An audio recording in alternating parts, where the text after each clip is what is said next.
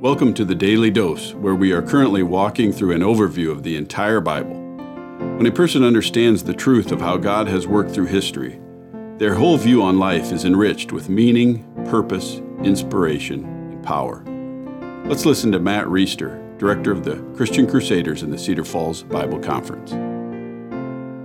In today's installment of the Bible overview, we're going to look at the end of Genesis chapter 1, verses 26 through 31. But before we get to that, I want to cover what God did immediately before that in the creation account. Day 5, it says that God created creatures to swarm in the sea and uh, water dwelling creatures, fishes, and the like.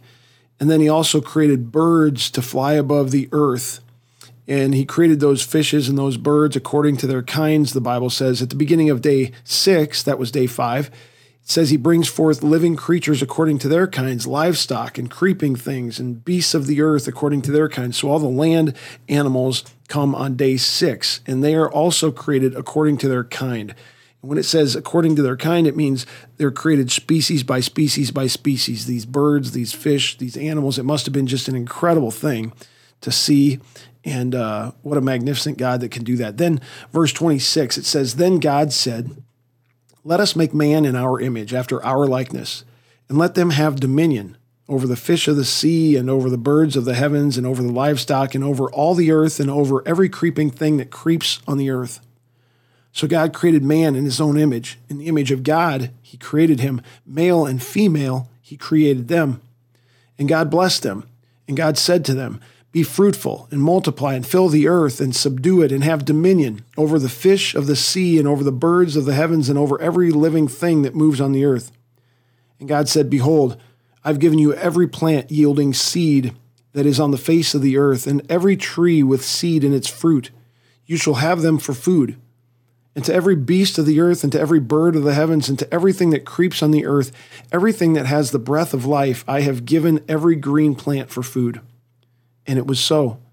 And God saw everything that he had made, and behold, it was very good. And there was evening, and there was morning, the sixth day. Once again, there's so much in here that we could cover, and we don't have time to in just a very short devotional podcast. But two things I want to pull out of uh, this section verse 26, where it says, God said, Let us make man in our image after our likeness. It's interesting that he's using plural pronouns there, us our, our instead of me, my. Theologians have thought over the centuries, over the millennia, as have I, that this is an indication of God, the triune God, one God in three persons, the Father and the Son and the Holy Spirit, having a conversation with himself among the persons of the Godhead. That's just an amazing thing to consider when he says, Let us. Who's he talking to? Who's us? Father, Son, and Holy Spirit having a conversation about what they should do in creation. It's fascinating. I think also the hallmark of this text has to do with the creation of man and woman as male and female.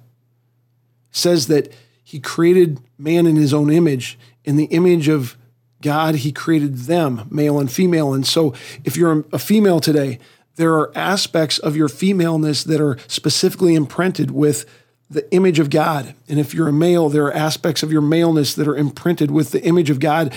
In chapter two, it goes a little bit more in detail about the creation of man and woman and the bringing together of them in the union of marriage. Tim's going to talk about that in tomorrow's devotion.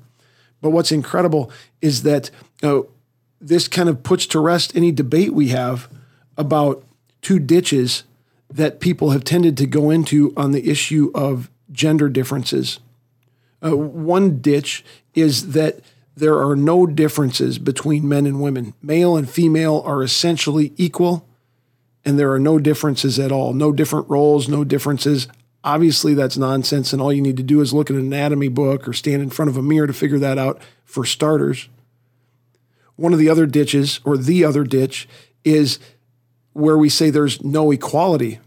There's no equality between men and women. There are only differences. And usually this comes in the form of men are superior to women and there's no equality between the two. There's only different roles, and men men's roles are more important, and women's roles are less important. And the Bible doesn't even come close to teaching that, even though some accuse it of such.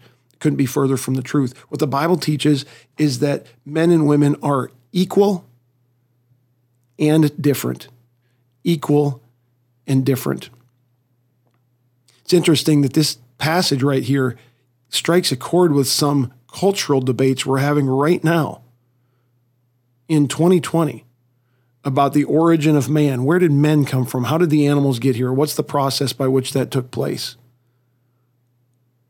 Another debate is a debate about gender, a, a debate about gender roles, not just between male and female, but how many genders are there? And there are some Christians that have kind of capitulated on that issue and have drifted away from what Scripture teaches. Problem is, is when you fast forward to the New Testament, Jesus refers back to this very passage about God creating them male and female. Jesus himself affirms how God created humanity as two genders that were equal but different. Paul writes extensively in the epistles about the equality between men and women, but the difference between men and women. And so we're challenged are we going to believe the Bible? Are we going to believe Jesus? Are we going to believe Paul? Or are we going to go with whatever the culture says at the time? I know that's tough. It's uh, a lot of voices coming at us from a lot of different directions, but the Bible's clear. And I'll leave it at that for you to consider. Let's say a prayer. Heavenly Father, thank you for your word. Thank you for making it clear. Give us the ability to trust your word and to align ourselves with it rather than try to align your word with what we'd like it to say or what our culture would demand that it says. And in the midst of that, pray that you just help us to be winsome and loving, but ever committed to the truth. We pray it in Jesus' name. Amen. The Daily Dose is a partnership between three ministries. The first partnering ministry is Christian Crusaders, where you can find weekly 30 minute worship services on various radio stations at ChristianCrusaders.org and where you can hear other engaging interviews with Christians who have inspiring stories or insights to share right here on the CC podcast. The second partnering ministry is Fresh Wind Worship, where typically they host a weekly worship service at 10:30 a.m. in the Diamond Event Center in Jorgensen Plaza at Western Home Communities. But for now, their services will be available on their YouTube channel, Fresh Wind Ministries, and linked to their Facebook page, Fresh Wind Worship. The third partnering ministry is the Cedar Falls Bible Conference, whose 2019 conference messages are available in video format on their website, cedarfallsbibleconference.com. And don't forget to mark your calendar for this year's conference, the 99th annual, Saturday, July 25th through Saturday, August 1st. If this podcast is a blessing to you, please subscribe to it, leave a five star review, and prayerfully consider financially supporting one of the ministries mentioned above. Thank you for listening, and may God richly bless you.